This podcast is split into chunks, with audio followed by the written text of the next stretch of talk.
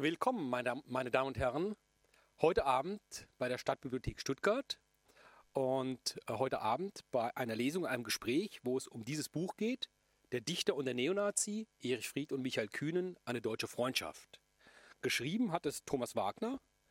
Thomas Wagner ist Kultursoziologe und Autor. Er arbeitete in der Erwachsenenbildung und als Zeitungsredakteur und schreibt als freier Autor für die Neue Zürcher Zeitung, zum Beispiel für die Taz oder die Süddeutsche. Er hat einige Bücher veröffentlicht, zuletzt Die Angstmacher, ich habe es hier gerade hier. Ähm, das ist ein Buch 1968 und die neuen Rechten. Äh, dann Das Netz in unserer Hand, vom digitalen Kapitalismus zur Datendemokratie oder war Mitherausgeber von Herr Herrschaftsfreie Institutionen. Äh, dieses Buch hier, Der Dichter der Neonazi Erich Fried und Michael Kühn, kam Anfang des Jahres im Januar heraus und wir wollen es so machen, dass äh, Thomas Wagner, den wir aus Berlin äh, zuschalten, zunächst etwas ähm, über, die, über dieses Buch erzählt und vielleicht auch daraus liest und anschließend unterhalten wir beide uns. So, jetzt ähm, sehen wir den Thomas Wagner schon. Dann sage ich erstmal herzlich willkommen äh, von Berlin nach Stuttgart oder von Stuttgart nach Berlin, je nachdem. Äh, schön, dass es heute klappt und ich freue mich sehr, dass wir aus diesem Buch äh, etwas hören von Ihnen und dass wir uns nachher unterhalten. Da würde ich sagen, übergebe ich Ihnen mal direkt das Wort. Ja, schöne Grüße nach äh, Stuttgart. Schade, dass ich nicht wieder ähm, physisch vor Ort sein kann. Bin ja schon ein paar Mal zu Gast gewesen in der Stadtbibliothek in, in Stuttgart, die ich als sehr bemerkenswerte Einrichtung im Gedächtnis hatte. Ich würde zunächst mal eine Viertelstunde, ungefähr eine Viertelstunde, in das Buch einführen. Und zwar in drei Abschnitten. Im ersten Abschnitt würde ich die Begegnung schildern zwischen Erich Fried und äh, Michael Kühn, also den Auftakt, wie alles anfing. Im zweiten Teil würde ich dann auf die Quellen eingehen, die ich benutzt habe und auf die Art der Begegnungen, die stattgefunden haben. Und im dritten Teil würde ich dann eine, einige ausgewählte Stellen aus dem Briefwechsel zwischen den beiden so unterschiedlichen Männern auch aus diesen Briefen sozusagen vor, vorlesen. Ich fange also am Anfang an und der Anfang ist eine Fernsehsendung, die Fernsehsendung 3 nach 9 am 21. Januar 1983 hm, hat der Sender Radio Bremen eine Talkshow zum Thema ähm, Neonazismus, der damals ein relativ neues Phänomen war in der Bundesrepublik. Also es gab schon immer noch Altnazis, ähm, die sozusagen auch in den Parteien und zum Teil auch äh, in den Richterruhen äh, aufgedeckt, entlarvt wurden und so weiter. Ähm, aber dass junge Leute, die persönlich am Nationalsozialismus keinen Anteil hatten, also die ähm, später geboren waren, jetzt auftreten, äh, sich selber zum Narzissmus bekennen, sich selber als Eigendefinition durchaus als, als Neonazis bezeichnen. Das ist ein relativ junges Phänomen. Es gab die ersten äh, Anschläge von jungen Leuten in dieser Zeit auf ähm, Flüchtlingsheime und so weiter. Nun gab es dieses Phänomen, das damals sehr stark mit dem Namen Michael Kühn verbunden war. Das war eine der telegene Figur. Er tauchte im Fernsehen auf, also in Fernsehinterviews. Er tauchte in der Presse auf, er tauchte in allen möglichen. Im Stern gab es äh, äh, ein Interview mit ihm, wenn ich mich richtig erinnere. Also er war eine bekannte Gestalt. Er war eine auffällige Gestalt. Er war auch, man könnte sagen, eine charismatische Gestalt. Und diesen Neonazi Michael Kühn lud man zunächst einmal ein in diese äh, Fernsehtalkshow dann gab es Proteste und kurzfristig wurde er wieder ausgeladen. Und zwar so kurzfristig, dass er quasi unverrichteter Dinge, äh, gerade angekommen vor dem, äh, bei, in der Sendeanstalt, äh, wieder äh, kehrt machen musste. Denn damals gab es ja diese ähm, nützliche Erfindung des Handys noch nicht. Und äh, man hatte ihn also gar nicht erreicht, weil er schon unterwegs gewesen war. auch Erich Fried, der ebenfalls zu dieser Sendung eingeladen war, ereilte die Nachricht, dass er nun nicht auf Michael Kühn, also einen jungen Neonazi, treffen würde, mit dem er hatte diskutieren wollen, von dem er hatte wissen wollen, wie denn so jemand ist, wie so jemand tickt. Auch, Michael, auch ähm, Erich Fried erreichte die Nachricht erst, als er schon unterwegs oder bereits dort war. Und ähm, in der Sendung echauffiert er sich darüber, dass man nun diesen Michael Kühn wieder ausgeladen habe. Er sagte sinngemäß, wenn man, man könne darüber streiten, ob man jemanden einladen müsste, aber wenn man ihn denn einlüde und dann wieder auslüde, das sei nun definitiv falsch und kleinkariert. Und ähm, das haben die Zuschauerinnen und Zuschauer vor dem Fernsehbildschirm gesehen. Und einer dieser Zuschauer war Michael Kühn, der sich das im Kreis seiner Neonazi-Kameraden äh, angeschaut hat, diese Sendung.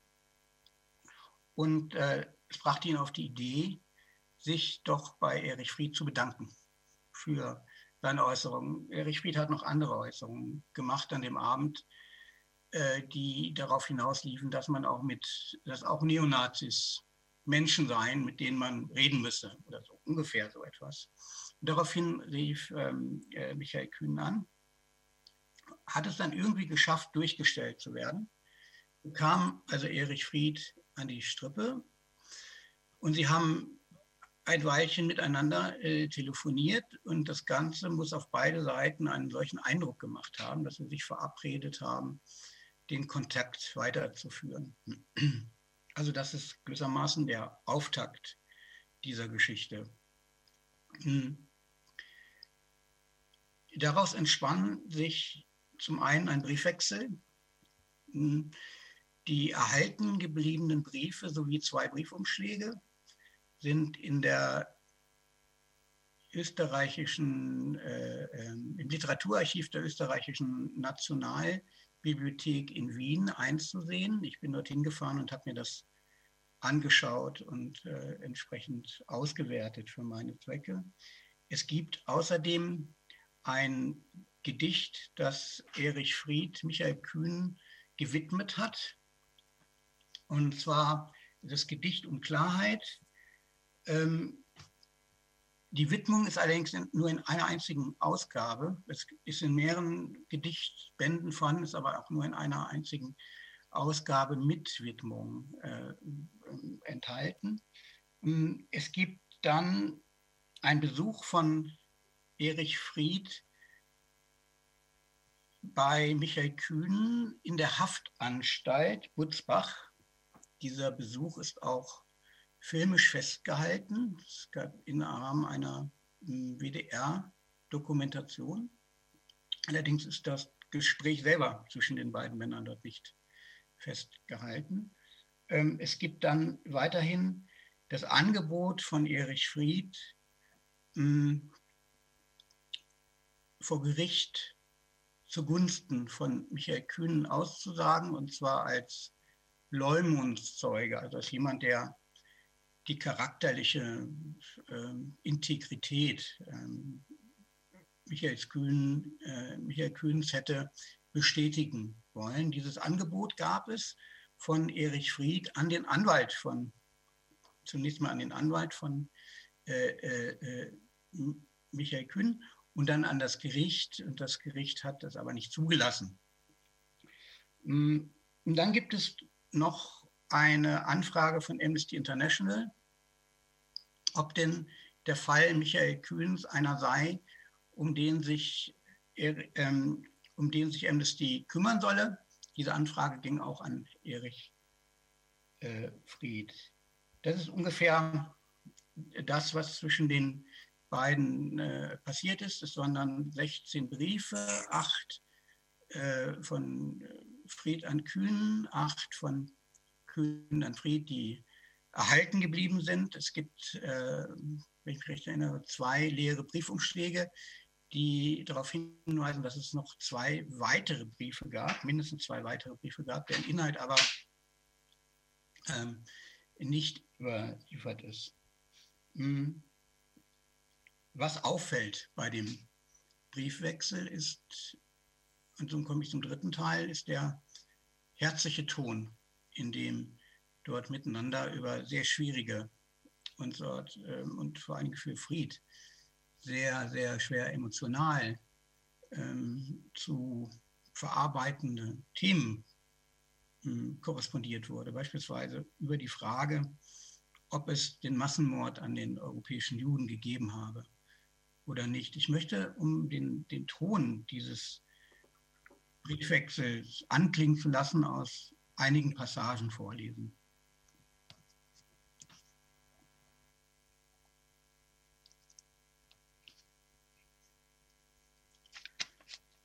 Die erste Passage ist aus einem Brief vom 18. Januar 1985. Erich Fried an den inhaftierten Neonazi Michael Kühn. Du bedeutest mir natürlich viel, auch dann, wenn ich dich nie von etwas überzeugen könnte. Das ist so, wenn ich, wie wenn ich einen von meinen Kindern sage, das ist meine Meinung, Tust du aber das Gegenteil, so bedeutest du mir noch genauso viel und ich werde dir immer noch zu helfen versuchen und für dich da sein. Das mit dem Helfen wird dann konkret am 16. Juni 1986. Wiederum Fried an Kühnen. Ganz gleich, für wie verwirklichbar oder unverwirklichbar ich dein Anliegen einer legalen Parteigründung halte. Einschub Thomas Wagner, es handelt sich um den Versuch, die NSDAP wieder zu gründen. Klammer auf, Fried, dass ich selbst dagegen bin, weißt du. Aber ich werde dich nicht überzeugen können. Klammer zu. Halte ich es für ungerecht, dass auf dich mehrere Prozesse und wohl daher mehrere separate Strafen für ein und dieselbe Sache zukommen sollen. Wenn ich dir also da helfen kann, will ich es gerne tun. Ein Brief an Amnesty International, Anfrage aus dem Büro London, ob ich dich für einen Fall halte, für den sich Amnesty einsetzen soll, habe ich schon vor Wochen positiv beantwortet.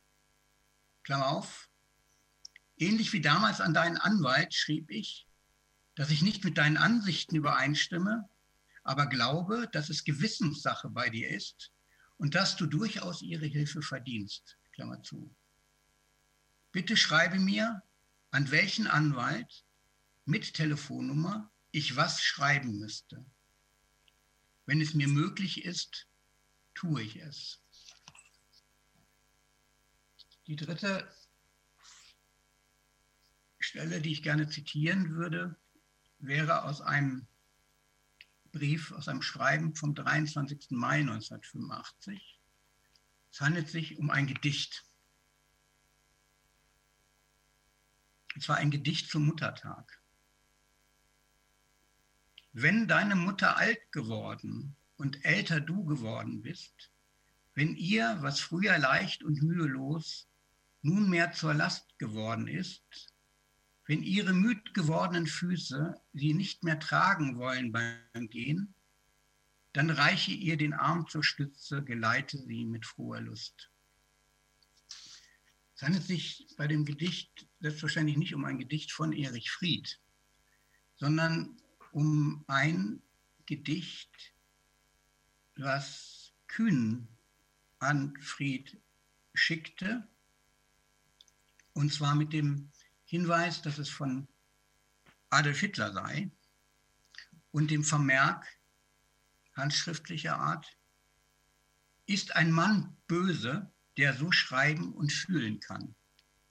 Gewissermaßen äh, Hinzufügung. Dieses Gedicht fand sich auf der Rückseite ähm, eines Teils eines Flugblatts der neonazistischen Deutschen Frauenfront Gau Niedersachsen, das mit, dem, mit der Parole endet, Deutschland den deutschen Ausländer raus. Also das hat er ähm, dem Das hat Kühn dem äh, Fried geschickt und ähm, manche gehen davon aus oder denken, dass Kühn Fried habe verletzen wollen oder demütigen wollen mit äh, diesem Gedicht. Ich glaube, das ist nicht der Fall. Es ist ein Ausdruck einer äußersten Naivität und geboren aus dem Wunsch von der anderen Seite, also von Erich Fried, dem väterlichen Freund, bestätigt zu bekommen, dass ein Mensch, der so etwas schreiben kann, nämlich Adolf Hitler, nun doch nicht so ein schlechter Mensch sein soll. Also gewissermaßen eine sehr naive, ähm, offene Geschichte. Also das waren die drei Stellen, die ich gerne äh, vorlesen wollte und vorgelesen habe und wäre jetzt mit meiner kurzen Einführung zu Ende. Ja, vielen Dank, Thomas Wagner. Das Erste, was ich mich gefragt habe, ist, ähm, wie kommt man überhaupt drauf, so ein Buch zu schreiben? Ich muss dazu sagen, ich habe dann, nachdem ich das Buch gelesen habe, die Angstmacher mir auch besorgt und da geht es ja um die neue Rechte. Also habe ich festgestellt, und das kann man ja auch lesen an anderen Stellen, dass sie sich eben mit äh, Rechtsextremismus und neuen Rechten stark beschäftigen. Also so weit weg ist das Thema nicht. Aber es liegt ja auch nicht auf der Hand. Also was, ist der, was war der Stein des Anstoßes, dieses Buch zu schreiben? Dieses Buch. Naja, tatsächlich, also es kommen mehrere Linien zusammen. Nicht? Also die eine ist, dass äh, als ich dieses andere Buch recherchierte, ähm, eine Biografie über Michael Kühn erschien in einem äh, rechten, rechtskonservativen Kleinverlag. Und da war ein Kapitel drin über ähm, die Beziehung von Fried zu Kühn. Relativ kurzes äh, äh, Teil, aber doch immerhin so ausführlich genug, ähm, dass ich der die Biografie nicht so spannend, weil zu detailverliebt fand, ähm, spontan beim Lesen den Eindruck hatte, aber das ist spannend. Äh, daraus hätte man etwas machen können und vielleicht kann ich es besser.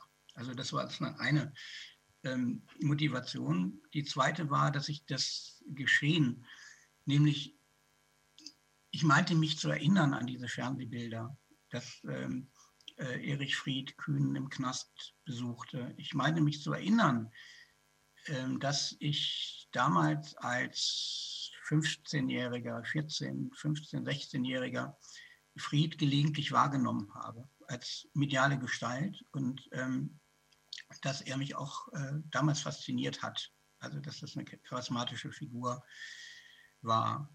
Und ähm, der Grund, warum ich das geschrieben habe, ist ähm, sicherlich auch der, dass ich eine spannende Geschichte erzählen wollte. Also ich wollte eine, einerseits die spannende Geschichte ähm, erzählen von einer unerwarteten und auf eine Art auch sehr grenzwertigen und extremen Beziehung. Das hat mich interessiert. Ich wollte selber dem auf den Grund gehen und ähm, mehr als die, nur die Überschriften wissen. Also ich wollte dahinter kommen. Und das ist dann das zweite Motiv, neben des Erzählens einer spannenden Geschichte. Hm.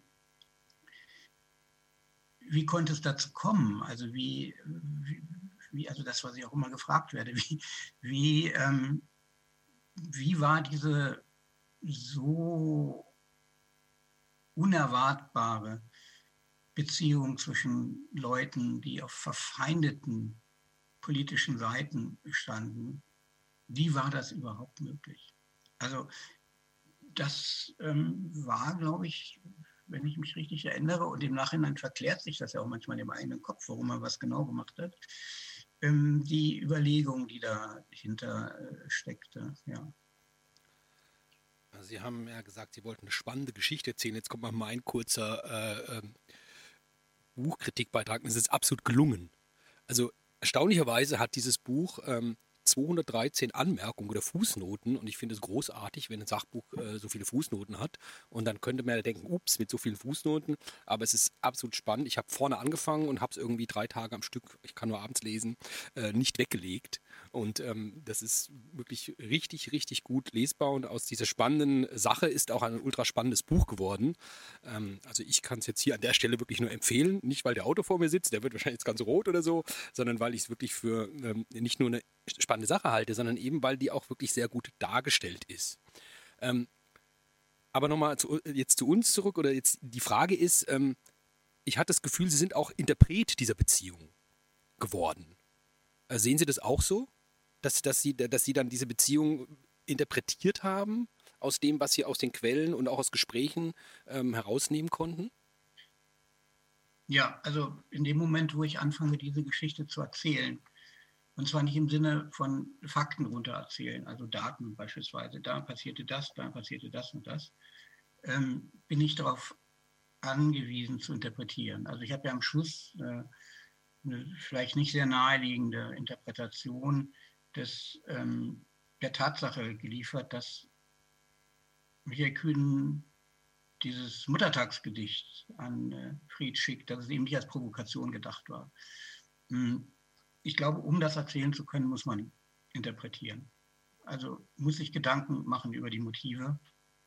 Ich kann nicht in den Kopf der beiden Protagonisten reingucken, sondern muss das, was ich sozusagen an Quellen habe, in irgendeiner Form mir plausibel machen. Und das habe ich natürlich gemacht, aber ich habe versucht, es so zu machen. vielleicht ist das ein Spagat, ich weiß es nicht. Dass man es zum einen liest, ich wollte ein Sachbuch schreiben, was sich spannend liest wie ein Krimi, das war das, das eine Bemühen. Und das zweite Bemühen war, dass man als Leserin oder Leser gleichwohl die Chance hat, ähm, nicht vereinnahmt zu werden, sondern sich das von der Seite anzugucken und, und, und zu sagen, ja, interessante Geschichte, aber ich mache mir meinen eigenen Reim darauf. Und das ist, glaube ich, ein Balanceakt, das, äh, den ich zumindest versucht habe. Das heißt, ich habe möglichst versucht, ähm, mich zu enthalten, was Wertungen betrifft. Einerseits interpretiert, aber ich habe jetzt nicht so einen Fluchtpunkt gehabt, etwas zu bewei beweisen zu wollen, dass Erich Fried ein unglaublich naiver äh, politischer Denker war oder dass ähm, äh, Michael Kühn mh, hm, irgendeine teuflische Absicht hatte, als er sozusagen äh, den Kontakt mit, mit Erich Fried trat, sondern ich wollte womöglich die Autoren selber zu Wort kommen lassen. Und dazu habe ich dann, und das ist sicherlich auch ähm, dann auch eine Lenkung, ich habe mich mehr auf Fried konzentriert als auf ähm, Kühn, äh, weil die leitende Frage war ja für mich in erster Linie, äh, warum hat Erich Fried diese Beziehung besucht und aufrechterhalten über äh, ja, der Briefwechsel ging von Dezember 1984 bis Juni, ich glaube Juni 1987, also über einen längeren äh, äh, Zeitraum.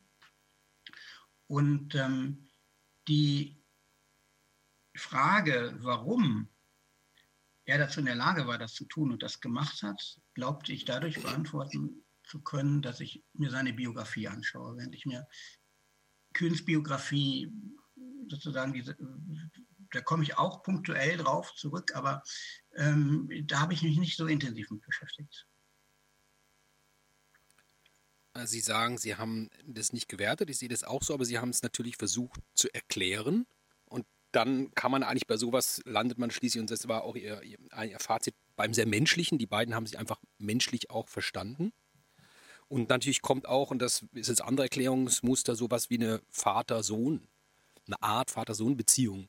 Ähm, können, kann auch dahinter stehen. Sie haben es ja nicht äh, als Psychologe geschrieben, äh, sondern es waren ja so, so Erklärungsmuster ähm, oder Erklärungsversuche.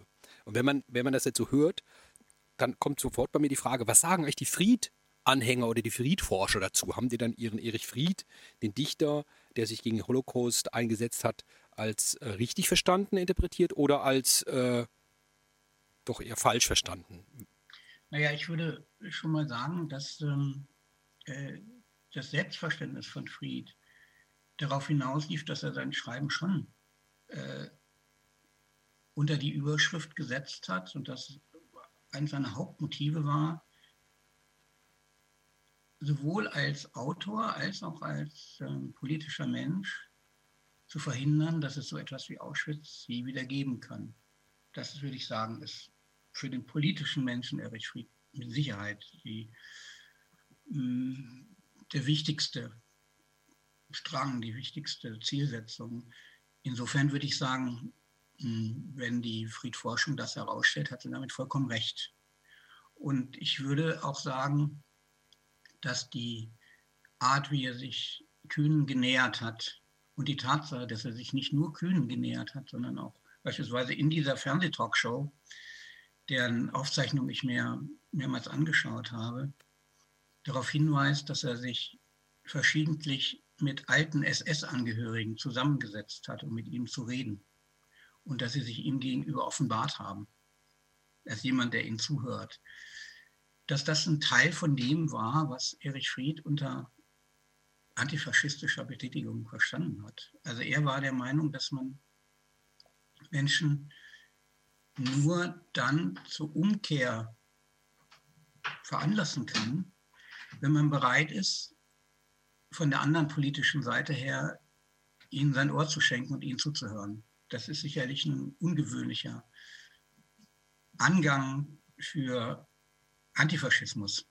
Aber es war einer, der ähm, den Fried über jahrzehntelange Auseinandersetzung mit diesem Thema äh, einerseits schon früh entwickelt, aber dann auch sozusagen vertieft hat. Man darf nicht vergessen, dass sein erster und einziger Roman, Ein Soldat und ein Mädchen, sich auch mit dem ähm, Holocaust und seinen Folgen befasst. Die Geschichte eines äh, jungen ähm, amerikanischen Soldaten jüdischer Abstammung und deutscher Abstammung, der als Teil der Besatzungstruppen eingesetzt wird, um eine KZ-Wärterin zu bewachen und sich in diese KZ-Wärterin, eine junge Frau ist, verliebt äh, und es dann nicht verhindern kann, dass diese Frau hingerichtet wird. Und die Reflexion dieses sehr aufreibenden Romanes geht dahin, ähm, zu hinterfragen, was bedeutet eigentlich Schuld? Äh, wie schuldig ist ein, äh, eine junge Frau, die mit ähm, als Teenagerin in den Bund deutscher Mädels eintritt, um sich von ihrem konservativen Elternhaus zu distanzieren und die dann eine Ausbildung macht als äh, Krankenschwester bei der SS und dann Wärterin wird. Wie schuldig ist so jemand, der aufgewachsen ist, schon im Nationalsozialismus und ist es dann angemessen, so jemanden äh, zum Tode zu verurteilen? Und gibt es nicht noch ganz andere Schuldige und so weiter. Das also sind Fragen, die in diesem Roman verschiedene Art und Weisen, in Gedichtsform, in, in, in surrealistischen Szenen, in zermürbenden Selbstreflexionen äh, verhandelt werden. Und dieser Roman ist zwischen 1946 und 1960 entstanden, also ähm, äh, über mehr als zehn Jahre, bis er dann schließlich veröffentlicht wurde ich kann mir trotzdem vorstellen, dass, dass ähm, das Verhältnis zwischen, zwischen Erich Fried als öffentliche Figur und einem Neonazi, das doch bei dem einen oder anderen Fried-Anhänger, sage ich mal, ähm, zu, mein Gott, wie kann man da sowas machen oder äh, zu Ver zur Verurteilung geführt hat. Oder ist das ja. gar nicht so bekannt geworden? Naja, zum einen aktuell in der Zeit damals schon. Also das haben schon viele Leute mitgekriegt und in privaten, einerseits in privaten äh, Korrespondenzen und, und, und äh, Kommunikation, Telefonaten und so weiter ist ja auch immer wieder darauf zu sprechen gekommen. Wobei ähm, Fried den Kühn durchaus auch angezapft hat in, in, der Art und Weise, dass man sagen kann, er war für ihn äh, so eine Art von Modell, wie man sich einen jungen Neonazi vorstellen muss. Und wenn Fried sich in irgendwelchen Interviews, und er hat das verschiedentlich getan, oder in Nachworten zu anderen Schriften darüber äußert, was denn nun ein Neonazi sei, dann ähm, sind es immer die Geschichten, die man auch in den Briefen wiederfindet, die da eine Rolle äh, äh spielen. Ähm, also insofern war der eine Art Quelle für ihn auch. Und das war, glaube ich, auch der Anlass, der, zunächst mal der Anlass, warum sich Fried für den Michael Kühn interessiert hat. Er wollte wissen, wie so ein junger Neonazi 1983, was das für ein Mensch ist. Also auch als nicht, also nicht nur was Michael Kühn für ein Mensch ist. Ich glaube, das ist als zweites Motiv da hinzugekommen. Er hat sich für ihn als Mensch interessiert, sondern was das für ein Typus ist an politischen Aktivisten. Und für ihn war zusätzlich noch eine, stand eine Frage im Raum. Tickt ja so ähnlich wie die jungen hm, Hitlerjungs, die ich in meiner Schulzeit kennengelernt habe, mit denen ich die gleiche Klasse besucht habe. Ja, Erich Fried, ähm, Erich Fried in Wien zur Schule ging, ähm, war die Herrschaft des Austrofaschismus ein, angebrochen und ähm, da war die NSDAP also die, die Nationalsozialistische Partei und die Hitlerjugend verboten äh, unter den Austrofaschisten oder Klerikalfaschisten oder dem Ständestaat, wie man es auch nennen kann, und die linken und demokratischen Parteien eben auch. Und ähm, Erich Fried ging damals mit dem Hitlerjugendführer der Schule über acht Jahre lang in eine Klasse. Das heißt, es waren äh, Klassenkameraden, die sich sehr gut kannten. Und die Hälfte der Jungs in der Schule, das war, äh, die, die Co-Edukation war abgeschafft worden, es waren nur Jungs auf der Schule, die Hälfte der Jungs der Schule waren in der Hitlerjugend. Ja? Und ähm, Fried wollte also auch wissen, ticken die jungen Neonazis so ähnlich wie die Jungs, die ich von damals kannte? Und dahinter war noch ein weiterer Gedanke, nämlich der, den Fried auch schon sehr lange hatte. Hätte ich nicht, wenn ich selber nicht zufällig Jude gewesen wäre, auch ein Nazi werden können? Das war eine Frage, die ihn auch ein Leben lang beschäftigt hat, beziehungsweise ich würde sogar sagen, dass er für sich die Antwort gefunden hatte, ja, ich hätte es werden können. Es interessiert mich aber doch, also wenn man, wenn man, wenn man das hört, was Sie sagen, aber auch das Buch liest, wird es schon erklärbar oder man versteht eigentlich sofort, wie diese Beziehung zustande kam und wie sie sich vertieft hat und auch warum. Und eben haben Sie es ja auch in der Biografie kann man es ja auch daraus ein bisschen ableiten. Aber wenn man Fried jetzt der damaligen Zeit nur als, ähm, als öffentliche Figur kennt, die sich eben, wie gesagt, engagiert durch Gedichte, aber durch Auftritte gegen Nationalsozialisten, äh, gegen Neonazis, gegen äh, Holocaust, die Shoah und so weiter, hat man ihm damals denn nicht vorgeworfen. Damit verharmlost du das? Wie kannst du nur? Damit entschuldigst du auch ein bisschen, was da diese Nazis, die Neonazis machen? Hat man ihm das nicht vorgeworfen? Das, so würde ich das jetzt denken. Also es gab auf jeden Fall keine lang dauernde öffentliche Debatte über das Thema. Okay. Da kann ich mich nicht erinnern, da habe ich auch nichts äh, zu gefunden. Es gab einzelne äh, Anfeindungen. Es gab mal eine äh, Überschrift im Frankfurt-Teil der Frankfurter Allgemeinen Zeitung, also im Regionalteil damals der Frankfurter Allgemeinen Zeitung, die berichtete, äh, sozusagen über den kühnen Prozess und äh, in der Überschrift stand irgendwas mit Neu-Nazi-Fried. So, also Im Text wurde dann das nicht weiter begründet oder so. Ähm, das ist also auf Missfallen gestoßen. In der Sendung 3 nach 9, in der ähm, Fried diverse Thesen zum Neonazismus und wie man denn mit Nazis umgehen solle, geäußert hat, waren auch äh, Antifaschisten eingeladen, die aus seiner Gruppe oder so kamen. Also die hat man noch mit ins Studio geholt. Und die waren entsetzt über das, was sie da hörten. Sie, äh, für die sind aus allen Wolken äh, gefallen, weil sie Fried gewissermaßen ähm, eben als diesen antifaschistischen linken äh, Denker, äh, Denker kennengelernt hatten.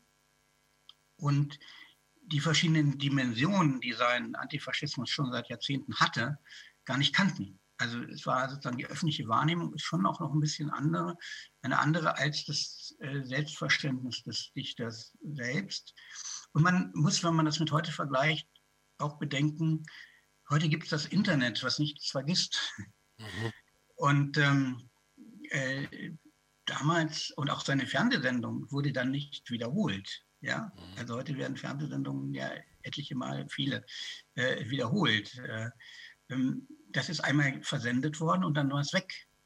Ähm, und äh, wenn was in der Zeitung stand, dann haben Leute das vielleicht ausgeschnitten und in den Ordner gesteckt, aber das wurde nicht, waren nicht noch Wochen oder Monate oder Jahre lang abrufbar im Internet. Es gab auch die sozialen Medien noch nicht. Also diese Geschichte wäre unter den Bedingungen der sozialen Medien heute ein nicht enden wollender Skandal. Damals war das nicht der Fall. Obwohl es Leute, genü genug Leute gab, denen er damit vom Kopf gestoßen hat und Leute, die gedacht haben, was hat der Erich sich jetzt äh, wieder geleistet, gewissermaßen. Ja, also wenn er, er hat ja etwas gemacht. Ähm, es gibt ja auch ein Buch, das heißt Mit Rechten reden und genau das hat er gemacht. Ähm, mit Rechten geredet. Das haben sie übrigens auch in dem Buch der Angstmacher gemacht. Ich habe gelesen, äh, nur ein kurzes Zitat von der FAZ, dass sie dann im Buch auch etwas Ungewöhnliches gemacht hätten. Nämlich sie redeten mit den Protagonisten der Szene und lasen ihre Schriften, bevor sie über sie schreiben. Und äh, das ist praktisch irgendwie derselbe Impetus, den auch Frieda hatte. Nämlich, ich will mal mit den Leuten reden, um entweder um sie als Quelle zu benutzen oder sie zu verstehen oder ihm näher zu kommen und das alles irgendwie ähm, vielleicht dann auch irgendwie Kontra geben zu können. Und äh, äh sie schreiben in dem Buch, Fried hätte geschrieben, es gehe darum, den Antifaschismus nicht als Vorwand zu nehmen, um sich für besser zu halten als anderen, Andersdenkende. Ähm, diese dürfen niemals als Menschen zweiten Ranges betrachtet werden. Ich habe so ein bisschen das Gefühl, wer heute mit Rechten redet, wie gesagt, dieses Buch mit Rechten reden, wer heute mit Rechten redet, oder manchmal reicht es ja auch schon, mit so einem Querdenkern zu reden, äh, der äh, macht irgendwas, was man eigentlich gar nicht tun sollte. Und insofern ist ja Frieds Verhalten, deshalb fand ich das Buch auch so spannend, als ich es gelesen habe. Frieds Verhalten, nämlich mit dem erklärten Feind, es geht ja nicht nur um irgendwelche merkwürdigen Querdenker, es geht ja wirklich Leute, die Neonazis sind. Also mit dem erklärten Feind zu reden, das wäre doch, ähm, also das kam mir sehr aktuell vor, dieser Aufruf, der in dem Buch steckt. Äh, redet mit, mit den sogenannten Feinden. Sehen Sie diese Aktualität auch? Naja, zumindest äh, machen Sie mich gerade indirekt darauf aufmerksam, dass es möglicherweise auch eins meiner Motive gewesen sein könnte, äh, warum ich mich für diesen Fall interessiert habe oder warum es mich angesprochen hat. Ja, also es war nicht sozusagen die Absicht, jetzt äh, äh jemanden ausfindig zu machen, der auch mit ähm, Rechten geredet hat, sozusagen, äh, wie ich es auch getan habe, ähm, sondern äh, es war vielleicht eher, dass ich weil ich das gemacht habe oder auch immer wieder machen würde äh, und darin auch einen Sinn sehe, ähm, mich das interessiert, wenn das jemand äh, anderes gemacht hat. Wobei man schon unterscheiden muss. Ich habe äh, für dieses Buch, für äh, Der Dichter und der Neonazi, tatsächlich mit einem Neonazi gesprochen, mit Christian Worch, der ein äh,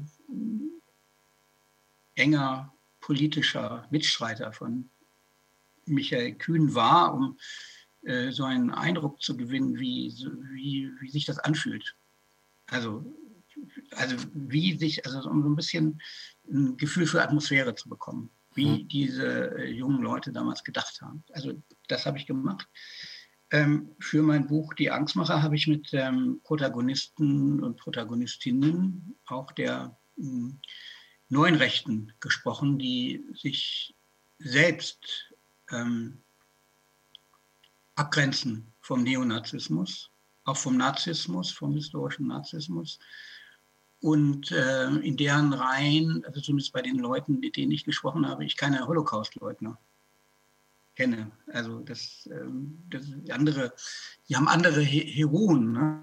Das ist äh, Sophie Scholl oder äh, der militärische Widerstand ähm, sind dort hoch im Kurs. Das heißt, es sind rechtskonservative Leute, die weit rechts von dem stehen, was ich sozusagen ähm, in vielen Dingen für erträglich halte. Aber es sind keine Neonazis. Also, und mit diesen Leuten zu sprechen, da hätte sich Erich das Recht keine großen äh, Gedanken gemacht, denn die waren zu dieser Zeit eher am Rande der Christlich-Demokratischen Union oder der Christlich-Sozialen Union äh, zu finden und ähm, nicht in der AfD, die es ja heute gibt, die es damals noch nicht gab. Wobei es heute auch ähm, ein bisschen schwieriger geworden ist. Ich bin ja auch äh, in den 80ern, habe auch in den 80ern gelebt. Damals gab es einen Begriff und das war Neonazi. Also so den Begriff zu der zu mir kam. Ne? Heute gibt es ja sehr viel mehr Begriffe und ich war auf einer Demo und habe da plötzlich mit einem Menschen geredet, der sich Reichsbürger nennt und ich so, bäh, das ist alles rechts und dann meinte er zu mir, weißt du überhaupt, was ein Reichsbürger ist? Und dann habe ich ganz wahrheitsgemäß geantwortet, nein, das weiß ich eigentlich gar nicht. Aber ich weiß auch, ehrlich gesagt, nicht so genau, was die identitäre Bewegung ist und kenne auch äh, den Unterschied zwischen rechtsradikal und rechtsextrem nicht. Das macht es doch auch alles noch wahnsinnig viel schwieriger, äh, mit den Leuten äh, zu reden, wenn man, äh, es ist doch viel einfacher zu sagen, ach, ihr seid alle rechts von äh, Neonazis bis Querdenker, von Rechtsradikal bis Identitäre, von AfD bis, ähm, keine Ahnung wohin, Pegida, das ist irgendwie alles rechts und schlecht. Ähm, lohnt sich die Mühe, da zu differenzieren? Ja, das ist jetzt provokativ von den gefragt. eigenen Absichten äh, ab, die man hat. Nicht? Man, äh, wenn man sich jetzt im politischen Raum bewegt, könnte man sich fragen, macht es Sinn, die Strategien und die Arbeitsweise und die Denkweise des politischen Gegners möglichst gut zu kennen. Wenn man glaubt, dass es Sinn macht, äh, das gut zu kennen, um die eigenen Strategien und eigenen äh, Überlegungen äh, sozusagen zielgenauer justieren zu können, dann macht es beispielsweise Sinn. Hm, es macht vielleicht auch Sinn, um diese Unterscheidung treffen zu können, dass es jemand, mit dem kann man irgendwie noch in einem Gemeinwesen zusammenleben und auch in irgendeiner Weise und sei es als Gegner Politik betreiben, beispielsweise im parlamentarischen Raum oder auch vielleicht sogar im außerparlamentarischen. Ähm, oder ist es jemand, mit dem ich mich nicht zusammensetze? Das kann man im Grunde genommen auch nur, hm, meine ich, auf eine wirklich fundierte Art und Weise entscheiden, wenn man weiß, mit wem man es zu tun hat und sich ein bisschen intensiver beschäftigt, als nur irgendwelche Überschriften wahrzunehmen. Also insofern äh, glaube ich schon, dass es Sinn macht. Die Differenziertheit im rechten politischen Spektrum ist ungefähr so groß, würde ich sagen, oder vergleichbar groß, wie die im linken Spektrum. Wo man ja auch alle möglichen, ähm, es gibt die marxistisch-leninistische Partei Deutschland, es gibt verschiedene, oder es gab verschiedene maoistische Gruppen, es gibt die ähm, äh, Grüne Jugend, die relativ links ist. Es gibt die Jusos, es gibt die SDAJ, es gibt die ähm, SPD, es gibt die, die Linkspartei und so weiter. Also es gibt äh, eine relativ große Spannbreite einerseits von politischen Gruppierungen und andererseits aber auch wiederum von politischen Positionen und von Denkrichtungen, die sich irgendwie äh, unter die Überschrift links subsumieren lassen. Und ähm, wenn man sich intensiver mit dem rechten politischen Spektrum befasst, muss man feststellen, dass es da ganz ähnlich ist. Also ähm, es gibt verschiedene Formen von Faschismen, es gibt verschiedene Formen von autoritären Regimen, es gibt äh, Rechtsintellektuelle, es gibt rechte Schriftsteller die zum Teil in renommierten Verlagen äh, erscheinen und die als Klassiker der Weltliteratur äh, gelten und so. Es ist ähm, die, der militärische Widerstand äh, gegen, ähm, äh, vom 20. Juli. Äh, das waren beileibe nicht alles Demokraten, die da mit, mitgemacht haben. Auch äh, Sophie Scholl ist eine sehr ehrenwerte junge Frau gewesen, die aber von ganz weit rechts kam aus heutiger Perspektive. Nicht? Also ähm, die zum einen ähm, eine äh, äh, damals äh, nicht ungewöhnliche narzisstische Vergangenheit hat und deren Kritik daran aber auch aus so etwas wie christlichen Überzeugungen erwachsen ist, die heute auch wiederum als sehr konservativ gelten. Also das ist alles gar nicht so einfach. Auf jeden Fall ist es nicht äh, ähm, äh, keine äh, Annalena Baerbock oder so, ja, also von ihrer politischen äh, äh, Haltung. Das kann man nicht sagen. Und insofern mh, hm, halte ich das für sehr, sehr ähm, erkenntnisfördernd, sich mit diesem Spektrum auch mit einer gewissen Genauigkeit zu befassen, wenn man Urteile fällt oder wenn man äh, gegen Leute auch politisch vorgeht. Ja, auf der anderen Seite gibt es ja jetzt seit neuestem einen Begriff, den gab es vorher gar nicht so, den Begriff der Kontaktschuld. Also wer, wer mit bestimmten Leuten redet, sei es Rechten, aber äh, wir haben ja ganz aktuell auch andere ähm, Feindbilder, wer mit denen redet, der, der, äh, ja, mit denen reden wir schon gar nicht mehr, weil alleine mit denen zu reden schon Schuld bedeutet. Das, ja. ersch das erschwert ja eigentlich das, was Sie sagen, die Erkenntnis, den Erkenntnisweg. Äh, Wenn man sich daran orientiert, mit Sicherheit, ja. Wenn man sich da orientiert, orientieren muss. Aber, aber das. Äh, die Phrase davon, dass man nicht Beifall von der falschen Seite. Genau. Beifall von der falschen Seite vermeiden sollte.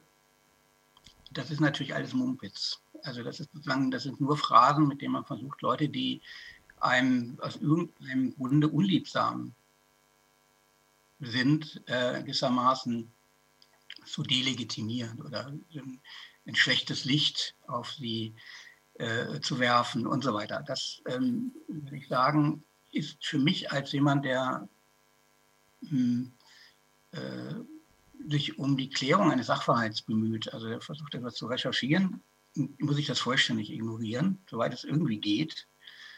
Und ähm, im politischen Bereich würde ich sagen, ist das, kann es eine sehr effektive Waffe sein, jemanden, der einem politisch unliebsam ist, genau das vorzuwerfen, dass er mit dem falschen Menschen irgendwie einen Kaffee trinken war oder so etwas. Es kann eine sehr effektive Waffe sein, deswegen wird sie auch benutzt. Sie braucht nicht viel Nachdenkens und sie kann sehr viel Schaden anrichten. Ähm, und ich halte sie für ethisch sehr bedenklich, zum einen, also im Sinne einer politischen Ethik, die demokratietauglich ist. Also eine politische Ethik, die, sagen wir mal, dazu hilft, ein pluralistisches Gemeinwesen zu erhalten äh, und weiterzuentwickeln. Und ähm, diese Art von Phrasiologie birgt auch in sich die Gefahr, dass man die Scheuklappen, die man doch sehr ungerne äh, vor sich hat, dass man sich sozusagen selber anlegt und äh, dabei ein gutes Stück dummer, dümmer wird. Vielleicht wird man mächtiger, aber man wird auch dümmer dabei. Ja, um uns jetzt nochmal komplett ganz runterzuziehen, ähm, am Ende dieses Buches, äh, Die Angstmacher, äh, da stellen Sie auch die Frage, wie sieht es aus mit der argumentativen Auseinandersetzung mit den Rechten, äh, auch mit den neuen Rechten? Und ist jetzt das, was, was gerade passiert, dass alles, was irgendwo nicht reinpasst, wie Sie es eben auch beschrieben haben, äh, verunglimpft oder verleumdet wird als rechts, das macht es eigentlich dann noch schwieriger oder äh, sehe ich es richtig, dass es im, zur heutigen Zeit sogar noch schwieriger geworden ist, als zum Erscheinen von Die Angstmacher vor fünf Jahren äh, sich mit sogenannten rechten Positionen, ich sage jetzt sogenannt, weil ich kann es nicht genau definieren, sagen wir mal mit rechten, rechtspopulistischen Positionen argumentativ auseinanderzusetzen. Ist das schwieriger geworden? Oder hat sich doch was getan? Das kann, traue ich mich nicht zu, das zu beantworten. Also da müsste man tatsächlich ja wissenschaftliche Untersuchungen anstellen oder so, weil ich nicht weiß, wie man die anlegen äh, würde. Ähm, als ich dieses Buch veröffentlicht habe, die, die, die Angstmacher, war es durchaus gedacht als ähm, auch wieder ein Spagat. Ich wollte ein Buch, eine Art Geschichte der neuen Rechten schreiben, um sie in ihrer Differenziertheit sagen, transparent zu machen für Leute, die sie nicht kennen, um dadurch klügere Arten des Umgangs und ihres Bekämpfens äh, aufscheinen zu lassen. Also es war eigentlich eine, äh, der Versuch, die, einerseits die Linke zu munitionieren mit Wissen. Äh, und ich wollte es aber so geschrieben haben, dass jemand, der sich diesem Lager zugehörig fühlt, also der neuen Rechten, sich nicht durch das Buch denunziert fühlt. Also, dass ich ihm nicht Sachen vorwerfe, die äh, über das hinausgehen, was, was, was er selbst im Sinne hat. Sozusagen. Das ist auch ein Balanceakt.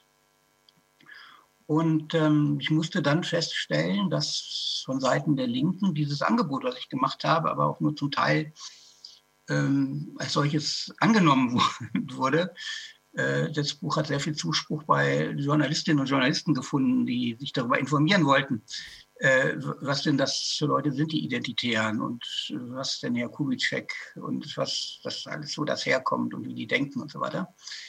Die haben das sozusagen als äh, Munitionierung ihres äh, journalistischen Handwerkszeugs äh, äh, gut gebrauchen können und da habe ich sehr viel Zuspruch bekommen. Einige Rechte haben mir gesagt, dass sie sich nicht denunziert fühlen durch das, das Buch. Ähm, und nur relativ wenige Linke haben mir gesagt, äh, dass sie in irgendeiner Form sich haben äh, inspirieren lassen, um ihre Strategien im politischen Kampf gegen die neue Rechte zu verbessern. Also das ist eine sehr gemischte, ähm, äh, eine sehr gemischte, hm, sehr gemischter Effekt, den das Ganze hatte. Und ich hatte mir etwas anderes vorgestellt und bin dann jetzt im Nachhinein ein bisschen klüger. Hm, würde aber mein grundsätzliches Herangehen nicht ändern wollen, wenn ich nochmal was schreiben wollte, was ich aber nicht vorhabe.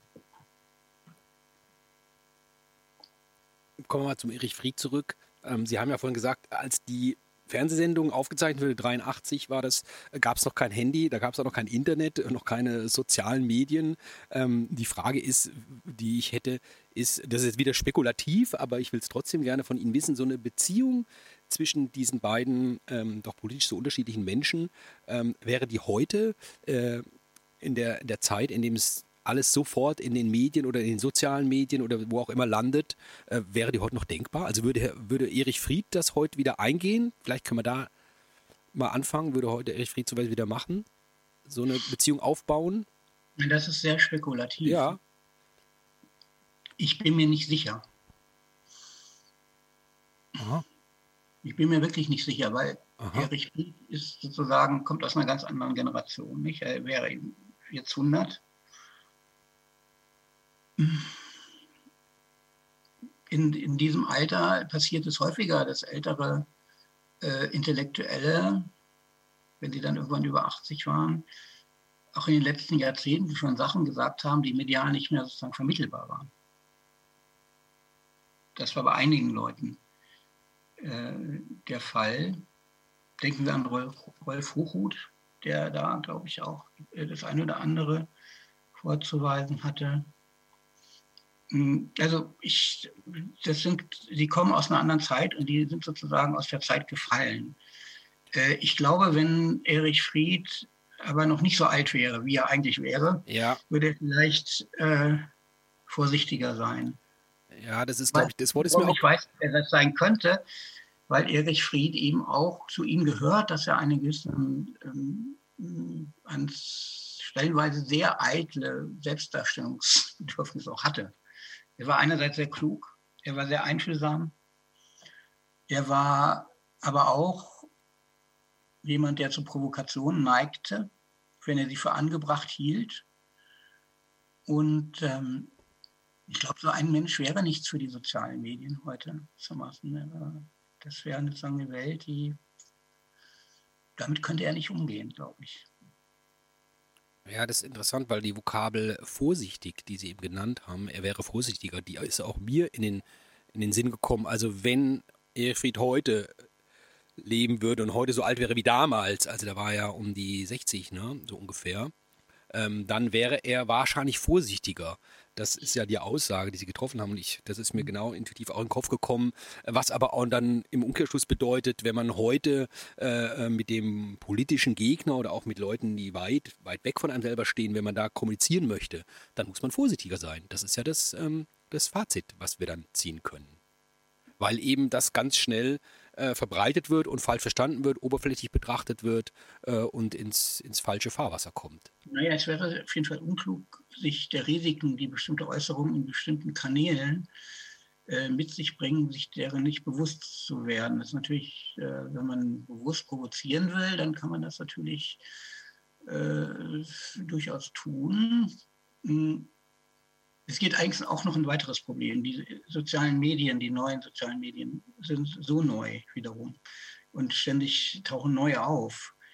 dass man sie in ihrer wechselseitigen Wirksamkeit auch schwer als Individuum einschätzen kann. Nicht? Also das ist, ähm, was dann daraus wird. Allein die Tatsache, dass so vieles von dem, was wir heute ins Netz stellen, vielleicht dann noch in 40 Jahren steht, was wir vielleicht mal als 15-Jähriger oder 15-Jährige irgendjemanden mitgeteilt haben, dass das 50, 60 Jahre, und zwar privater Natur, 50 Jahre später entdeckt wird und dann von irgendjemand für irgendwelche Zwecke, wenn man dann, weiß ich nicht, möglicherweise Parteivorsitzender der CDU werden möchte oder irgendwas, dann rausgeholt wird und als Waffe eingesetzt werden kann.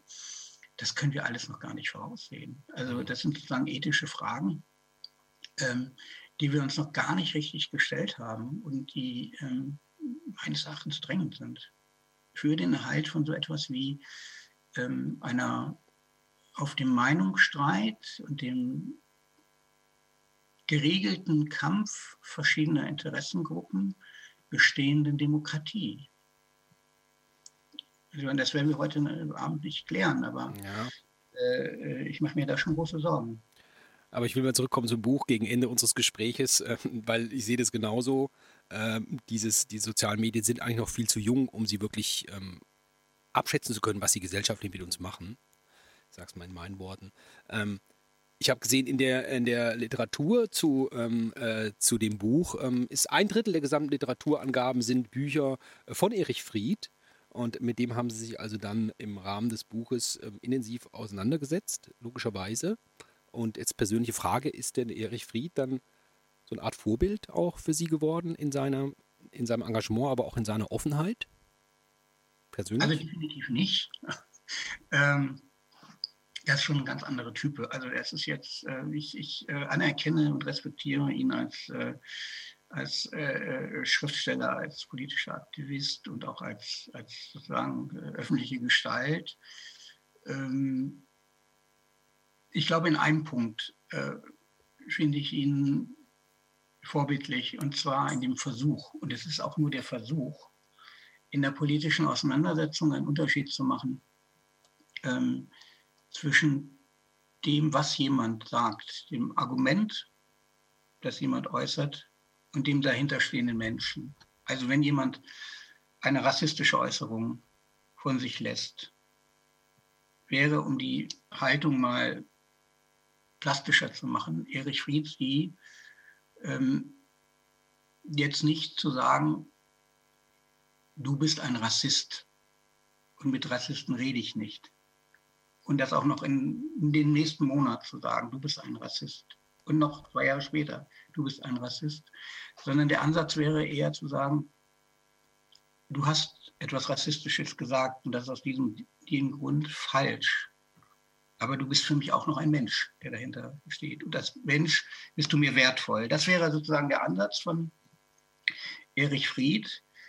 Und ähm, wenn ich jetzt an unsere derzeitigen aus überhitzten Auseinandersetzungen denke, wo einerseits äh, von äh, hysterischen Klimaaktivistinnen die Rede ist, ja, äh, und nicht von jungen Leuten, die sich Sorgen machen und sich äh, dafür engagieren, dass die ähm, Lebensbedingungen auf unserem Globus äh, ähm, verträglicher Art und Weise erhalten äh, bleiben, sondern sie äh, auf irgendwelche überzogenen Statements oder irgendwelche vielleicht überzogenen Aktionen reduziert werden, die sie mal gemacht haben, dann ist das äh, gewissermaßen genauso falsch wie jemanden, der der Meinung ist, dass die Corona-Maßnahmen derzeit äh, überzogen sind, dass dort viele Fehler gemacht wurden und dass es vielleicht sogar grundsätzlich in die falsche Richtung geht ähm, als Corona-Leugner äh, in eine Schublade zu stecken und zu sagen, so jemand äh, äh, wird am besten aus dem politischen Diskurs ausgeschlossen und äh, äh, in die Nähe von Neonazis gerückt. Also beide Herangehensweisen sind falsch. Diese beiden Personen, dieser junge Aktivist, diese junge Aktivistin und der sich für den Klima einsetzt und diejenigen, die ähm, Probleme haben mit äh, der Art, wie derzeit äh, diese Pandemie bekämpft wird, die müssten sich an einen Tisch setzen können, ohne sich gegenseitig zu diffamieren. Das wäre sozusagen die, ähm, eigentlich die, die Bedingung der Möglichkeit für das, was wir demokratisches Gemeinwesen nennen.